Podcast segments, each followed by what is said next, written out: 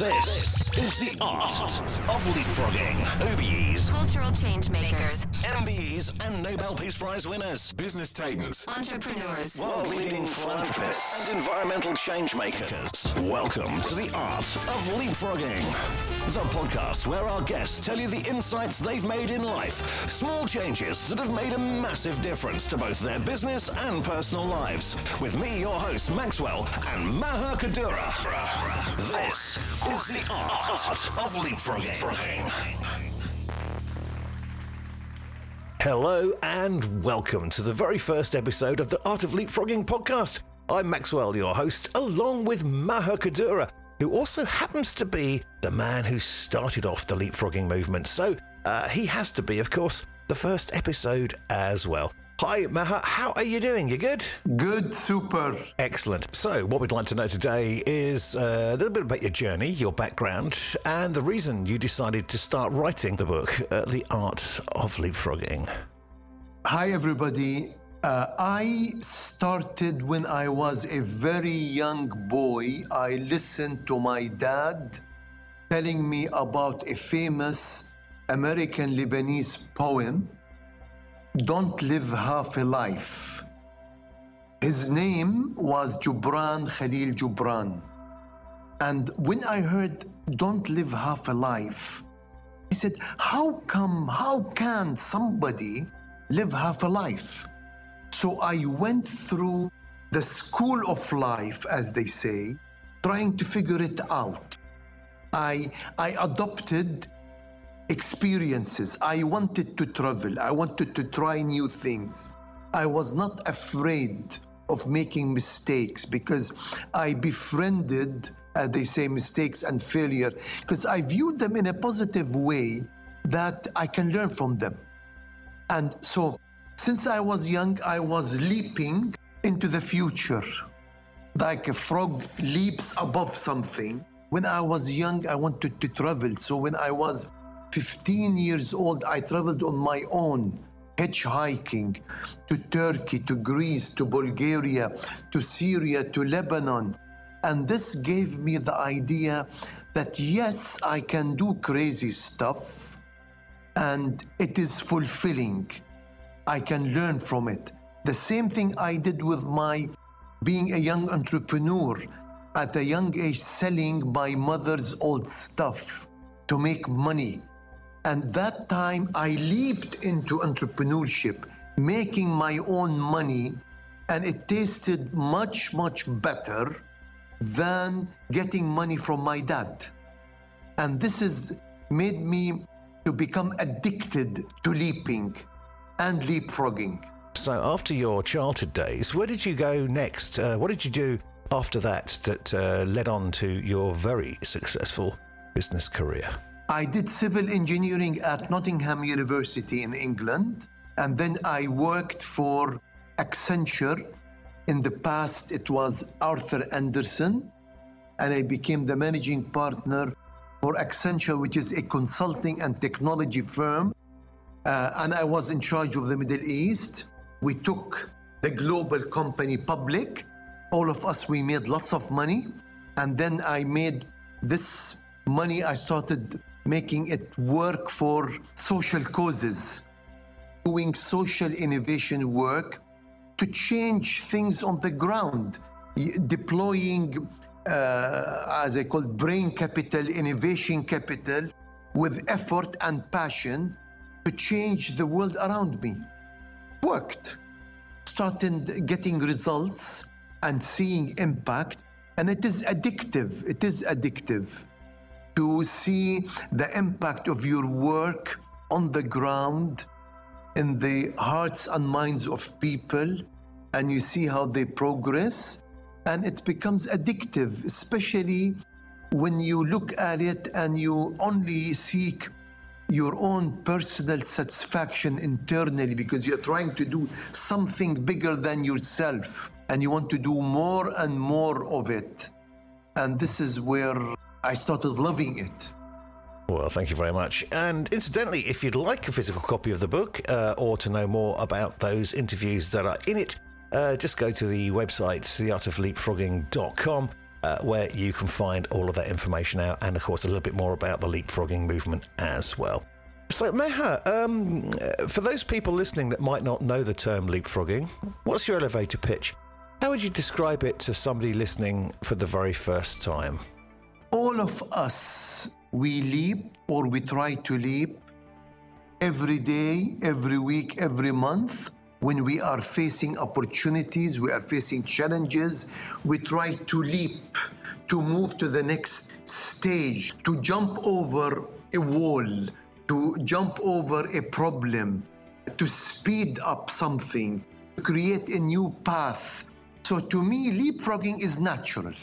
It's not rocket science. We do it different magnitude, but to me, leapfrogging to simplify is to create a new path for where you want to go. Create a new path to your achievement, to your milestone. So it can be a small path, small leap, or a big leap, and short term or long term, you define it.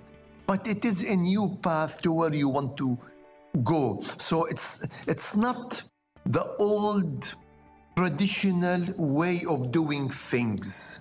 You try a new road to get to where you want to go. So, is technology one of the things that people use for, for leapfrogging? Is that is that involved as well? It involves tools. Of course, it involves technologies.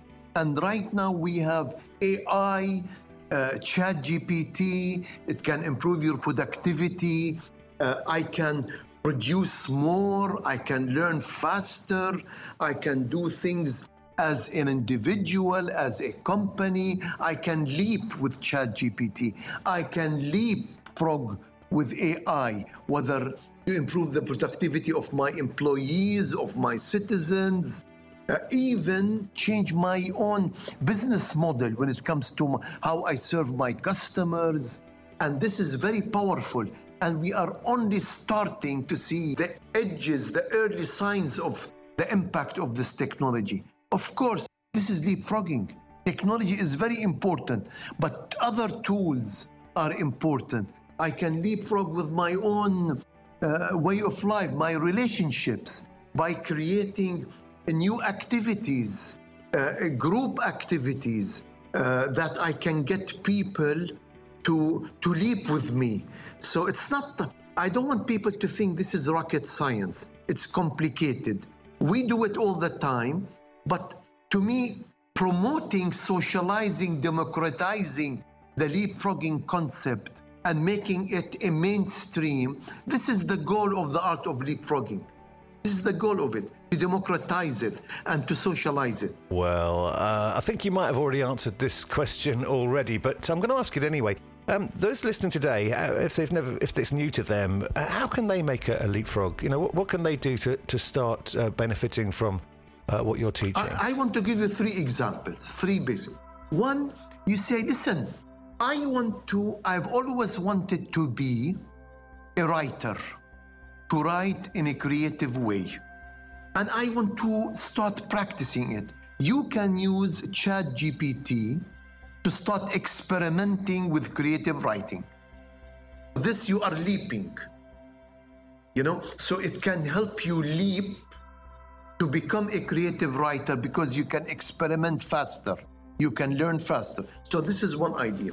The second, uh, the second in, in leapfrogging is an example of I want to see how can I use my mobile to introduce a service that can improve people's lives. Give you an example. You can create a coaching app, coach others. So this is these are two examples how you can use technology. But I can leap with my own personal health by by coming and saying I want to leap by attempting to go and walk El Camino de Santiago in the Spanish leg of it. This is where people walk, they hike, they trek. And this will give me confidence if I walk one week of it. I'm leaping to become healthier.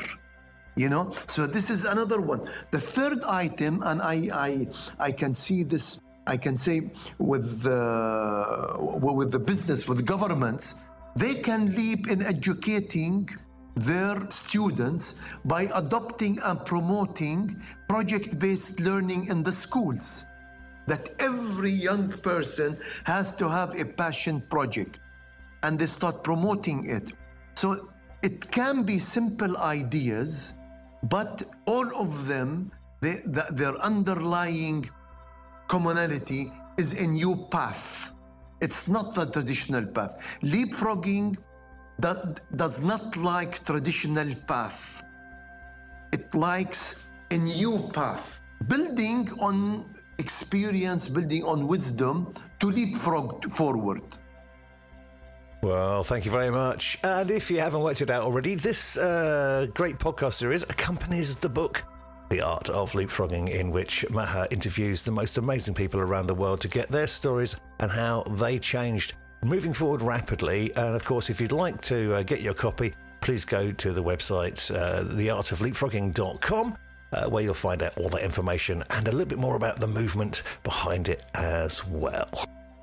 Leading on from that, um, with all these great interviews, these people that you've you've spoken to, and, and all of their insights, um, what have you learned personally? What have you taken away uh, yourself from those interviews? What has it given you?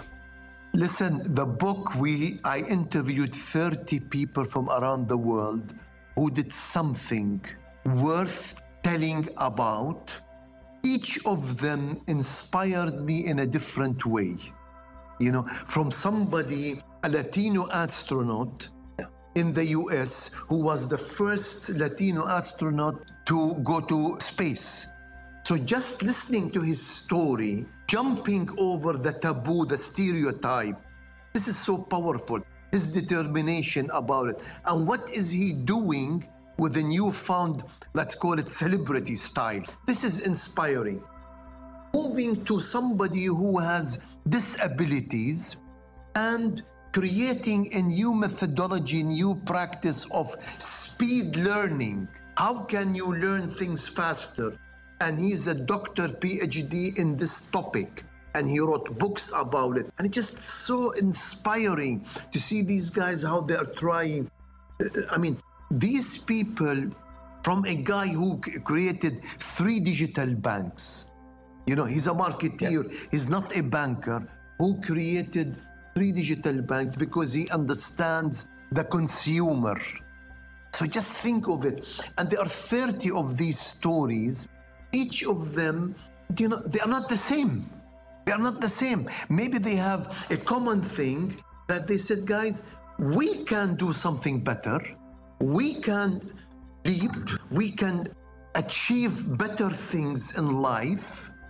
And they have a story because all the time I say, I do not want to be a second act in a famous guy's story. I want to be the story. I want to be the hero of my story. Yeah. And each of them a hero of his own story. Because as they say, it's not how it starts, your story, the life story, it's how it ends. So all the time I say, I need to be in charge. I need to be the hero of my own story because I write it every day. Incredible things there. And I do believe, uh, if I remember correctly, that the astronaut was uh, Jose M. Hernandez. Yes. Uh, and I think he's got a movie out just uh, at the moment called A Million Miles Away, which is worth a watch. And the banker was Anthony Thomson, uh, an amazing guy. Anyway, all of those are available in the book for you to find out more later on. Yes. So, um, moving on in the show, we're going to go to uh, a section which is going to be in every episode called Maher's Insights, where he describes some of those lessons that he's learnt personally throughout his amazing business career. So here we go. Maher's Insights. Let's dive into a key part of leapfrogging, recognizing and spotting opportunities and taking the leap when they present themselves. I bet you you use Google, right? It's a perfect example of spotting opportunities. Back in the days, web search was frustrating. It was a frustrating experience, but Google saw an opportunity. They leapfrogged the existing search engines with their own algorithm, making internet searches faster and more accurate. And now, Google practically synonymous with web search. Now let's turn to a little country called Estonia. Not too long ago, it was just another post Soviet state trying to find its way, but they saw an opportunity to lead in the digital world. Today, Estonia is known as a digital society with almost all public services accessible online. They leapfrogged from being a struggling nation to becoming a tech savvy leader on the world stage. Have you heard of Spotify? Remember when we used to download music or buy CDs? Spotify saw an opportunity. They created a platform that lets us stream music directly, no downloads, no physical storage. Today, they have revolutionized how we listen to music. That is leapfrogging in action. Take a look at India's Akshaya Patra Foundation, which spotted an opportunity to address child malnutrition and education. Using technology and strategic planning, they provided nutritious meals to over 1.8 million school children every day, demonstrating how spotting opportunities can lead to transformative leaps. Let's also talk about Grameen Bank in Bangladesh, in a place where most people had no access to conventional banking services. A Grameen Bank saw an opportunity. They provided microloans to the impoverished, especially women, empowering them to start their own small business and lift themselves out of poverty. They did not just change banking, they transformed lives. As we navigate our way through this era of rapid change, it's essential that we stay alert to these leapfrogging opportunity. They are our chances to do things differently, to innovate, to make a real difference. And when we spot and seize these chances to leapfrog, we don't just make progress, we shape the future we want to see. So let us leapfrog together. Well, there you go. The very first of Maher's Insights. As I say, there'll be one of those in every episode, uh, detailing those things that he's learned and wishes to share with you from his business life, which has been amazingly successful. Uh, also, of course, coming up in the future episodes, all those other guests that we're going to bring in uh, to teach you their leapfrogging moments for uh, making business and life better very, very quickly. If you'd like a physical copy of the book, To buy your physical copy of the book and learn more about how to join our Leapfrog movement and the amazing people in it, visit our website, theartofleapfrogging.com. I made two small changes and leapfrogged our business two years and six weeks. And that remains from myself, Maxwell, and Maher Kaddoura to say thank you very much for listening. And please join us again next time for the art of leapfrogging. This is the art of leapfrogging.